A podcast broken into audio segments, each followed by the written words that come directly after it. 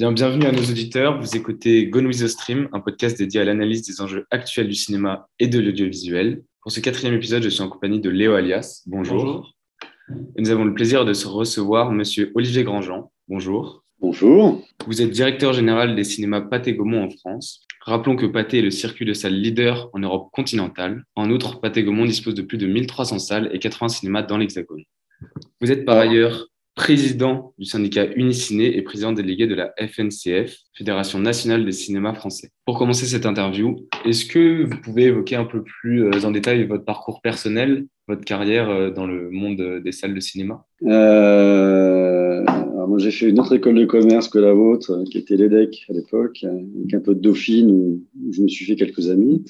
Là, j'ai commencé dans le pétrole, figurez-vous voilà, l'industrie pétrolière pendant quelques années. Et, euh, et, il y a 28 ans de ça, on, a proposé à l'époque où, euh, où le cinéma était encore euh, fait de petits exploitants séparés, où il n'y avait pas de multiplex. Les, groupes cherchaient, enfin les, les, boîtes qui, ça n'existait pas, en fait, cherchaient des gens avec des formations différentes, qui étaient des fous de cinéma, ce qui était mon cas. J'étais un, passionné de cinéma déjà à l'époque, mais euh, jamais j'aurais pu penser que je pourrais travailler dans ce secteur. Et en fait, c'est le moment, alors ça paraît une éternité il y a 28 ans, mais j'ai commencé chez Pathé il y a 28 ans, et euh, ils ont recruté des premiers, euh, des, premières personnes de grandes écoles en disant il faut qu'on change de, de, passe du côté artisanal à un côté un petit peu plus professionnalisé tout ça, et la création de ces grands cinémas qui n'existaient pas du tout, bah, qui, le premier était un Pathé en 93, et j'ai été le premier directeur d'un cinéma du premier multiplex de France, c'était à Toulon, en région toulonnaise même, euh, en banlieue de Toulon. Et depuis, euh, les multiplex en 20 ans se sont multipliés. Euh, les groupes ont grandi. Et moi, j'ai grandi avec la boîte, en fait, finalement, où je me suis occupé, je commençais dans l'exploitation de salles, en tant que directeur de salle, je me suis occupé du marketing, je me suis occupé longtemps de la programmation l'alimentation des, des, achats, entre guillemets, des, des, films en salle. Je me suis occupé du développement en France, à l'international, et au final, aujourd'hui, j'occupe la direction générale, donc après 28 ans de bons et loyaux services dans la société Pathé. Et donc, euh, vous êtes chez Pathé depuis 28 ans, comme vous l'avez dit. Vous avez donc vécu le bouleversement qui a été l'émergence du streaming, j'imagine. Et ainsi, pouvez-vous nous dire euh, comment Pathé a réagi face à cette nouvelle concurrence et euh, quelle stratégie adoptez-vous actuellement? C'est récent, hein, l'accélération du streaming. On parle d'un truc il y a, il y a deux, trois ans, en fait, euh, qui, qui, existait un peu avant le, un peu avant le, le, Covid, mais 2019, ça a été euh, une année record dans le cinéma en France, euh, la deuxième année, la deuxième meilleure année de tous les temps. Euh, voilà, donc c'était, on, on, partait d'une année où le, le, le, sujet du streaming était un sujet, on va dire, annexe, existant, mais qui n'était pas, qui était pas fondamentalement quelque chose de menaçant en tous les cas. donc tout ça, c'est extrêmement accéléré en, en, en peu de temps. Euh, alors, le streaming à la base, c'est plutôt le, le, le, concurrent principal, non pas des salles de cinéma, euh, c'est le concurrent principal de la télé, de la télé linéaire et, et, de la, et, du DVD. Le marché qui s'écroule, qui avait commencé à s'écrouler avant et qui, qui, a, qui, poursuit son écroulement, c'est celui du, du, DVD physique. Euh, et parle même pas de la location qui était morte depuis bien longtemps, mais euh, souvenez que c'était Netflix hein, qui a inventé quasiment la, notion de location, d'envoi par courrier. Donc ils ont été euh, à, la base de beaucoup de choses. Euh, le, streaming, c'est devenu un concurrent à, plusieurs titres ensuite. C'est un concurrent en temps disponible. Euh, plus qu'en en expérience. Le temps que vous passez à regarder des séries ou à jouer sur des jeux vidéo, c'est du temps que vous pouvez potentiellement passer en moins en salle de cinéma. Donc ça, c'est la, la, première chose, c'est qu'on a le temps n'est pas extensible. Euh, après, euh, il y a plusieurs types de, streaming. Il y, a, des gens, il y a des plateformes qui sont des plateformes, euh, on va dire presque natives. C'est Netflix, donc c'est le métier de, montrer du contenu audiovisuel pur. Vous avez un peu des plateformes hybrides, genre Amazon, dont c'est un élément parmi d'autres qui est pas le premier, mais ils ont beaucoup d'argent, donc ils, produisent des films. Et puis vous avez des, plateformes qui sont issues des studios et qui sont donc Disney, euh, Warner avec HBO Max qui est pas encore arrivé en France, qui va arriver, euh, Paramount Plus demain, Universal, tous ces gens qui dont, le métier de base était de, concevoir des films pour le cinéma, qui d'un seul coup se mettent à aussi euh, être des streamers et, à proposer des films. Donc c'est c'est déjà pas exactement la même concurrence en fait. Ces gens-là ont une approche de, la profession complètement différente. Ils, nous, ils, nous, challenge sur plein de domaines. Hein. Ils nous challenge. Il y, y, en a beaucoup. Le, le premier, c'est euh, des gens comme Netflix qui ont beaucoup d'argent produisent des films qui potentiellement euh, pourraient être produits pour la salle. Euh, Donc c'est des œuvres audiovisuelles, mais on considère, c'est pas des, et ils, se les réservent pour leur euh, plateforme. Donc on peut supposer, même si ça c'est pas nouveau, euh, en gros que, que, ces œuvres-là euh, auraient pu potentiellement être produites par d'autres gens et arriver en salle. On a envie de dire, c'est leur métier, c'est produire des contenus, des films, et ils vont chercher des gens dans le cinéma, beaucoup, euh, pour créer une forme de pas de confusion, mais en tous les cas de parallèle. Ils aiment l'idée de l'image de la salle sans euh, sans vouloir rentrer dans une chronologie en France qui serait de dire je mets les films d'abord en salle et je les mets ensuite sur ma plateforme. Eux considèrent qu'ils doivent mettre euh, ce qu'ils ce produisent, ils aimeraient pouvoir le mettre en salle, mais au même moment que sur la plateforme. Donc ça, ça marche pas. Ça marche pas nulle part dans le monde, ni en France, ni dans d'autres pays. Il y a toujours cette fenêtre d'exclusivité salle. Ça, c'est finalement, c'est pas les, j'ai envie de dire, c'est pas, pas forcément les plus dangereux. Netflix, ils font, font leur travail. On arrive à discuter avec eux. Amazon, c'est un peu dans le même dans le même mood. Ils n'ont pas une vision cinématographique très forte.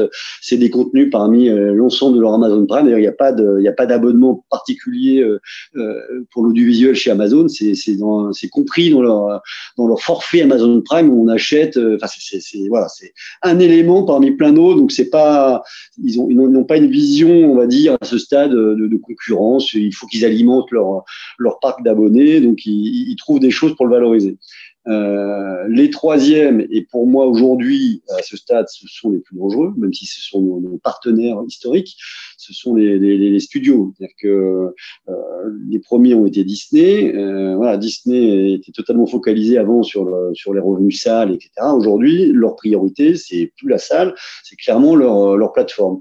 Et pour ça, ils sont prêts à faire beaucoup de choses euh, pour conquérir de, de, leurs abonnés, notamment à sacrifier des films qui potentiellement euh, aller en salle chez eux habituellement, qui aujourd'hui ne vont plus en salle. Donc, je, euh, donc on est en train euh, avec Disney d'avoir des discussions, euh, voilà, enfin, ils font ce qu'ils veulent, mais euh, compliquées de certains films, notamment familiaux, qui pendant des, des années sortaient en salle et qui aujourd'hui bah, vont directement euh, sur leur plateforme pour attirer des gens. Donc euh, ça, c'est un vrai sujet puisque euh, potentiellement, bah, on, a, on, assiste à une sorte de raréfaction de, de, de, des œuvres proposées en salle. Chacun cherche un peu savoir. En fait, on est on est encore qu'au début.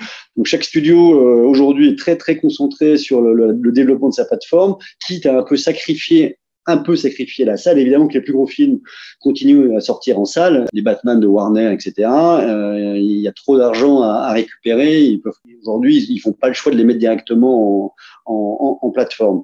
Euh, mais malgré tout, il y a films moyens qui euh, historiquement alimentaient un petit peu quand même nos cinémas et l'ensemble du, commence à disparaître un peu et on se retrouve avec euh, un grand écart entre des films d'auteurs plus petits ou des films comme ça et des, énormes films américains qui continuent à sortir en salle et on manque un peu de films du milieu euh, de films du milieu. Donc ça ça c'est un sujet en cours euh, qui qui est pas du tout finalisé. Aujourd'hui ils sont 100% plateforme et on voit bien que les plateformes comme Netflix commencent un peu à avoir leur modèle challenger c'est pas si simple que ça de gagner de l'argent.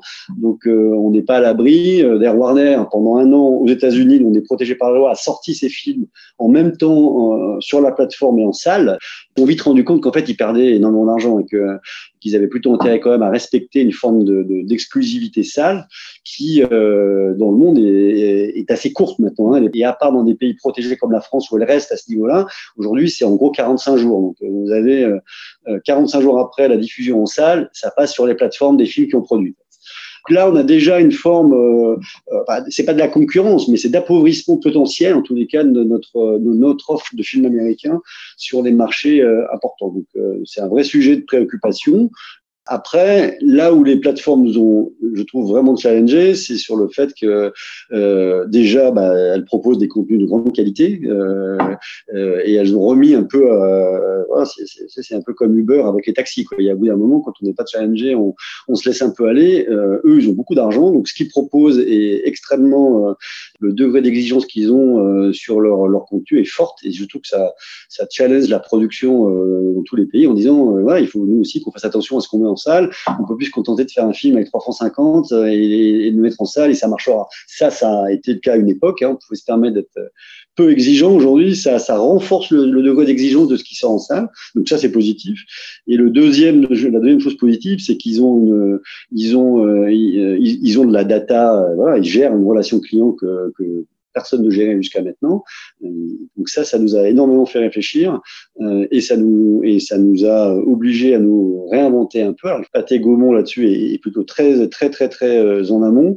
On a aujourd'hui, on gère de la data, on gère des, on essaie de passer en gros d'un monde d'exploitation où la, transaction était l'alpha et l'oméga à, une relation qui, qui, qui, est beaucoup, enfin, une relation client qui est beaucoup plus relationnelle, qui est beaucoup plus qualitative. Donc euh, aujourd'hui, il y a la venue en salle, mais on travaille avec les, on, on, parle à nos spectateurs avant la salle. On a des, on a plusieurs millions de gens en base euh, euh, qui nous autorisent à communiquer avec eux. Donc euh, voilà, on, on commence, bah, on fait du CRM, on fait, on travaille avec les distributeurs aussi qui ont des films qui n'ont pas accès eux bizarrement, ce sont des gens qui n'ont pas de spectateurs, les, producteurs de films ou les, studios.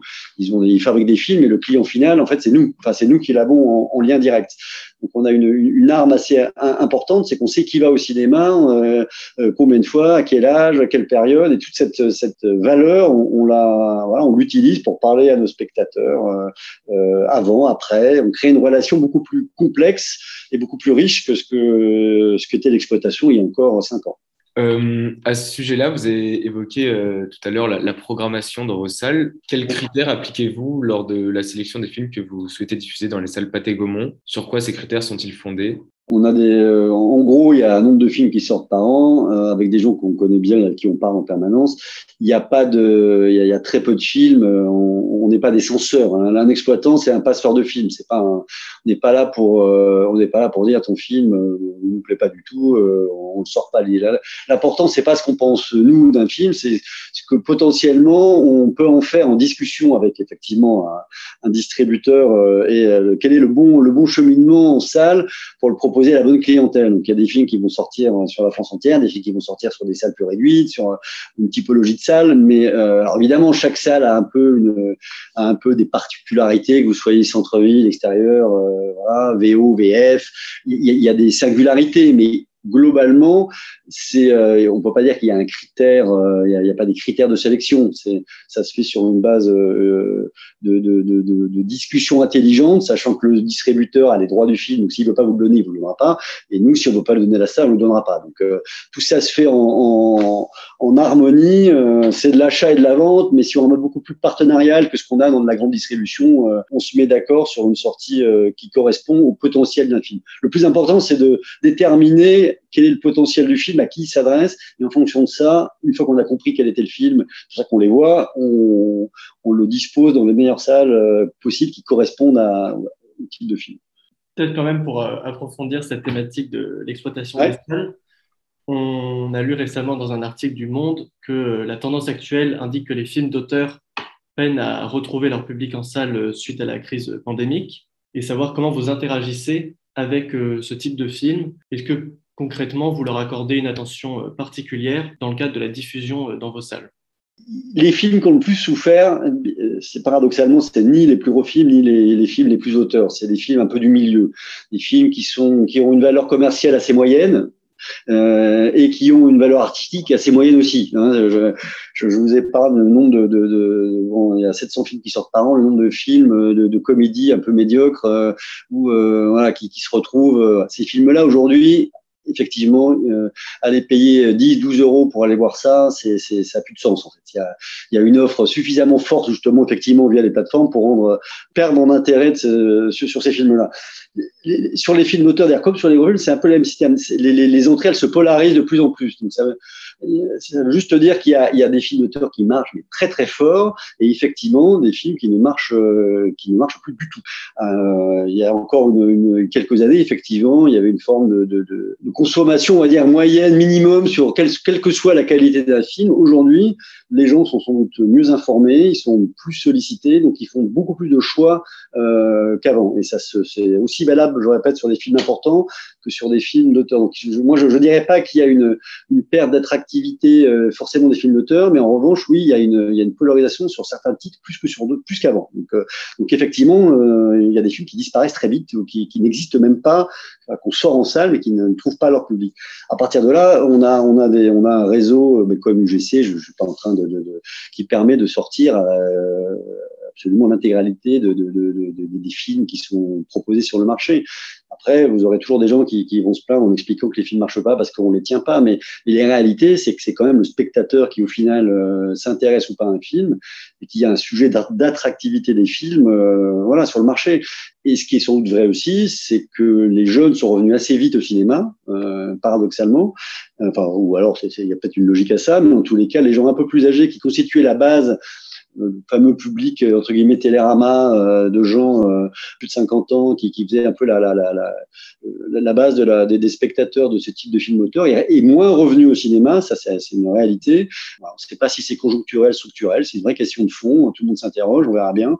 Euh, et c'est vrai que ces films-là, enfin ces personnes-là alimentaient une catégorie de films qui était un peu plus euh, en, en, fragilité, mais euh, mais euh, oui, de toute façon, l'exploitation, elle, elle, elle, subit des, enfin, elle subit, avec des engagements de programmation hein, qui sont des, engagements euh, discutés avec euh, nos autorités de tutelle, le CNC, et qui, qui nous, nous obligent, mais de, bon gré d'ailleurs, à participer à la, diversité de l'offre en salle, ce qui est, ce qui est capital. D'accord, merci beaucoup. Mais donc justement, pour approfondir cette thématique de la fréquentation des salles, de l'âge des populations qui, viennent en salle. On, donc, vous l'avez dit, les jeunes sont plus revenus que euh, les personnes plus âgées. Néanmoins, entre 2010 et 2019, euh, les salles de cinéma ont perdu 19 millions de spectateurs de 11 à 24 ans, remplacés par 20 millions de 50 ans et plus. Est-ce que vous pourriez euh, nous partager votre pronostic vis-à-vis -vis de cette population en salle pour l'avenir du cinéma en France? En valeur absolue, le nombre de jeunes qui vont au cinéma, il n'a pas diminué en fait. Euh, c'est juste qu'il s'est un peu, euh, effectivement, en valeur relative, euh, noyé dans le fait que de plus en plus de gens plus âgés sont venus au cinéma. Donc ça, c'est euh, donc euh, quand on répète en 2019, on fait 213 millions d'entrées sur, sur le marché. On a on a un poids effectivement des, des gens plus âgés qui s'est renforcé, ça c'est vrai. maintenant, il faut pas, il faut pas se cacher la, la réalité. On a on n'a pas une alerte jeune aujourd'hui, mais on se pose des questions. Est-ce que les, on, on, arrive sur une catégorie de gens, je, je, ne demandais pas le nom des générations, je me mélange dans les lettres, mais qui, euh, qui est né avec, euh, avec euh, Internet et les plateformes. Et aujourd'hui, on a énormément de mal à savoir si ces, ces, gens-là, ces jeunes-là, euh, continueront à aller au cinéma dans, dans 5 ans, dans 10 ans. C'est un vrai enjeu. Je, euh, voilà, on est très vigilant là-dessus. On a, on, a, on a plein de façons de, de, les attirer encore, mais ce qu'on constate malgré tout, euh, et ça c'est général, c'est qu'on parlait de concurrence au début, c'est que les gens qui, qui mangent de l'image, ils, les mangent sur tous les supports. Donc les, nos plus grands clients de cinéma, c'est les, les, plus grands consommateurs aussi de plateformes. Il n'y a pas de, il n'y a pas de secret. C est, on aime les films, on aime le, et, c'était déjà pareil sur Canal à l'époque quand ils ont quand ils ont explosé. C'est nos plus grands spectateurs étaient les gens abonnés euh, sur Canal où il y avait euh, tous les films euh, qu'on pouvait pas qu'on pouvait pas voir ailleurs. Donc il y a il y a pas nécessairement une, une, une, antinomie. Il y a un nouvel équilibre effectivement à trouver entre entre comment on, on continue à, à, à dire aux gamins euh, et ça, c'est un sujet même politique. Hein, euh, école au cinéma, collège au cinéma, lycée au cinéma, c'est fait pour ça. Donc, euh, oui, a, il y, a, un enjeu d'accompagnement des jeunes générations vers la salle de cinéma, mais je répète, cette expérience salle, c'est justement, c'est un des rôles de l'exploitant de demain, c'est de continuer à la nourrir pour qu'elle reste quelque chose de particulier. Ça, passe par la qualité de, ce qu'on propose, par la taille des écrans, par le confort, par les films évidemment. Ça, c'est pas nous qui les produisons.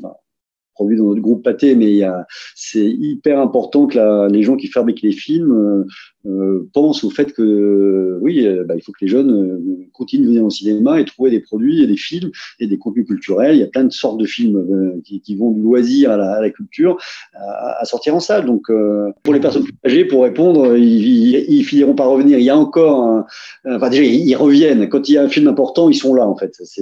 Mais ce qui est vrai, c'est qu'ils viennent plus aussi fréquemment et aussi aussi facilement qu'avant. Euh, et pour vous donner un dernier exemple, on a une, un système de carte d'abonnés, euh, le pass, qui est en gros l'abonnement illimité. On n'a pas du tout diminué notre nombre d'abonnés en fait. Paradoxalement, on a toujours autant de gens inscrits, mais ce qui est vrai, c'est que leur consommation de cinéma moyenne a diminué. En fait. On tentait, c'est pas grave. De toute façon, le principe de l'abonnement, c'est qu'on paye pas, enfin qu'on l'a payé une fois, mais qu'on peut voir autant de films qu'on veut après. Donc là la prise de risque est, est, nulle, euh, si ce que c'est du temps. Et en, et en, fait, ce qu'on voit, c'est que même avec ce, ce, cet abonnement illimité, bah, les gens ils choisissent, ils se désabonnent pas, mais ils sont plus sélectifs sur ce qu'ils vont voir. Donc ça doit nous interroger sur euh, le cœur, c'est le contenu. Hein. J'ai travaillé, comme je vous le dis, à la prog programmation très longtemps. Le, les, gens ils viennent avant tout en salle pour voir un film. Donc ça c'est la base de la base. Après nous, en tant qu'exploitants, il faut qu'on se débrouille pour que le film soit le mieux montré possible, que tout ce qu'il y a autour soit le mieux géré possible, que les gens aient une expérience bah, de clients, là, pas que de spectateurs, qui soient vraiment euh, euh, positives et qui se disent, moi, quand je vais dans une salle de cinéma, c'est ce qui explique la digitalisation. Aujourd'hui, on réserve, on est placé, euh, on n'a on a plus de queue à faire, normalement, en tout cas chez nous, le moins possible. Bah, tout ça contribue au fait que euh, on fluidifie notre notre parcours client et, et que les gens euh, qui, je répète, se déplacent que quand il y a des films. Quand il n'y a pas de film, les gens viennent pas au cinéma. Il n'y a, pas de débat. Hein. Je, faut pas inverser le, le, le, truc. Mais les films ont besoin de salles et nous, on a besoin de films. Pour euh, finir un peu cette euh, interview, on va poser euh, deux petites questions un peu plus légères. Est-ce que vous auriez un film actuellement au cinéma à conseiller à nos auditeurs? Je, je, je, oui, mais qui ne sont pas encore sortis. Bah si, c'est sorti là. Le Avasanisius de, qui faisait l'ouverture de Cannes, c'est vraiment très sympa. C'est coupé, qui est, un drôle, intelligent, qui, parle de cinéma, mais qui c'est vraiment très très très sympa. Et euh, est-ce que vous pouvez nous donner aussi un de vos films préférés? Allez, un, français et un, pas français. Euh, un, pas français, euh, je, je, dirais, euh, allez, euh, certains l'aiment chaud. C'est, on peut le voir un million de fois sans jamais se lasser. Quand, on n'a pas le moral ou qu'on a envie de se faire plaisir, on regarde. Et, et en film français, parce qu'il y, y, a des films il y a des films fantastiques. Euh, Qu'est-ce que je. Un film dont on peut ne pas se lasser et revoir et revoir et revoir. Euh, alors, bah, tiens, je, je, dis Un dimanche à la campagne de Tavernier, qui est, qui est pour moi un film euh, magnifique, très très beau, très très beau. Voilà, ou le mépris aussi de Godard. C'est un peu des classiques tout ça, mais c'est des films qu'on peut. En tout cas, voilà, c'est ici euh, on peut revoir sans, sans, sans fin, sans fin. Bon, bah, très bien. Merci. Merci infiniment, euh, Olivier Grandjean, pour ce temps euh, d'échange passé avec nous. Nous remercions également donc, euh, nos auditeurs et leur donnons rendez-vous dans le prochain épisode. N'hésitez pas également à nous suivre sur nos réseaux Instagram et Facebook. À très bientôt.